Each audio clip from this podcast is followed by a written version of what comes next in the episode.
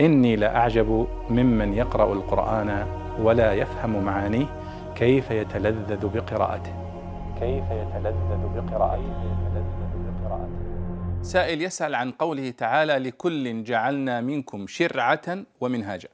يقول المنهاج واضح لكن الشرعة ما معنى شرعة؟ فالجواب أن الشرعة هي الطريقة والطريق المستقيم يقال له شرعة وشريعة. ويسمى النهر والوادي شريعة لأنه مستمر وممتد ومنفتح وواضح فيسمى شريعة الماء. وكذلك الشريعة سميت شريعة لوضوحها وظهورها وظهور معالمها وطرق السير فيها فتسمى الشريعة الإسلامية شريعة كأنها كالنهر الوادي كالنهر العذب الممتد الواضح الظاهر.